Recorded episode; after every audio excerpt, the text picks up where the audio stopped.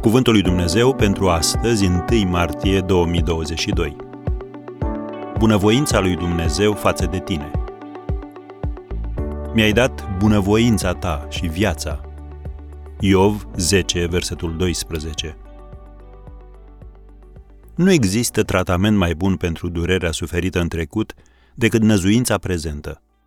Când inima ta tânjește și își dorește ceva extrem de mult, lucrul acesta îți poate șterge durerea trecutului, redându-ți puterea necesară să te ridici iarăși cu energie și scop cu totul noi. Întreabă femeile care au trecut prin durerile nașterii dacă a meritat toată suferința prin care au trecut. Multe dintre ele îți vor spune că sunt dispuse să retrăiască din nou acele dureri doar pentru a experimenta bucuria de a-l ține în brațe pe micuzul nou născut. Poate ai experimentat o tragedie care te-a lăsat indiferent față de viitor. Sau poate cineva ți-a frânt inima și durerea încă te copleșește. Poate că ai încercat să găsești o explicație logică, spunându-ți, voi încerca să fiu nepăsător și nu mă voi mai lăsa rănit. Dar teama de a nu fi rănit din nou este foarte reală. Copilul care s-a ars se teme de foc. Dar nu-ți poți trăi restul vieții în frică. Iov și-a pierdut sănătatea, averea și copiii într-o singură zi. Cum a reușit el să treacă peste toate acestea?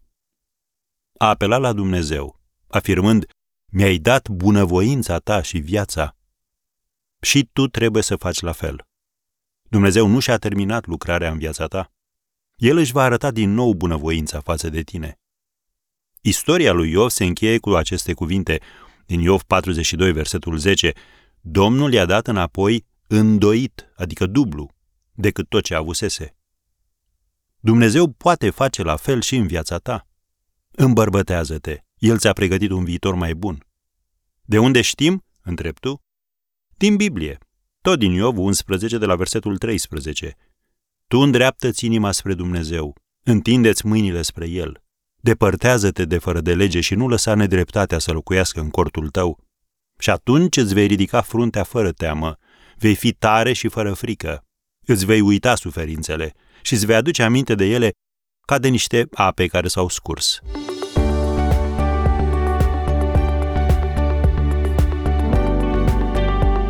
Ați ascultat Cuvântul lui Dumnezeu pentru astăzi, rubrica realizată în colaborare cu Fundația SER România.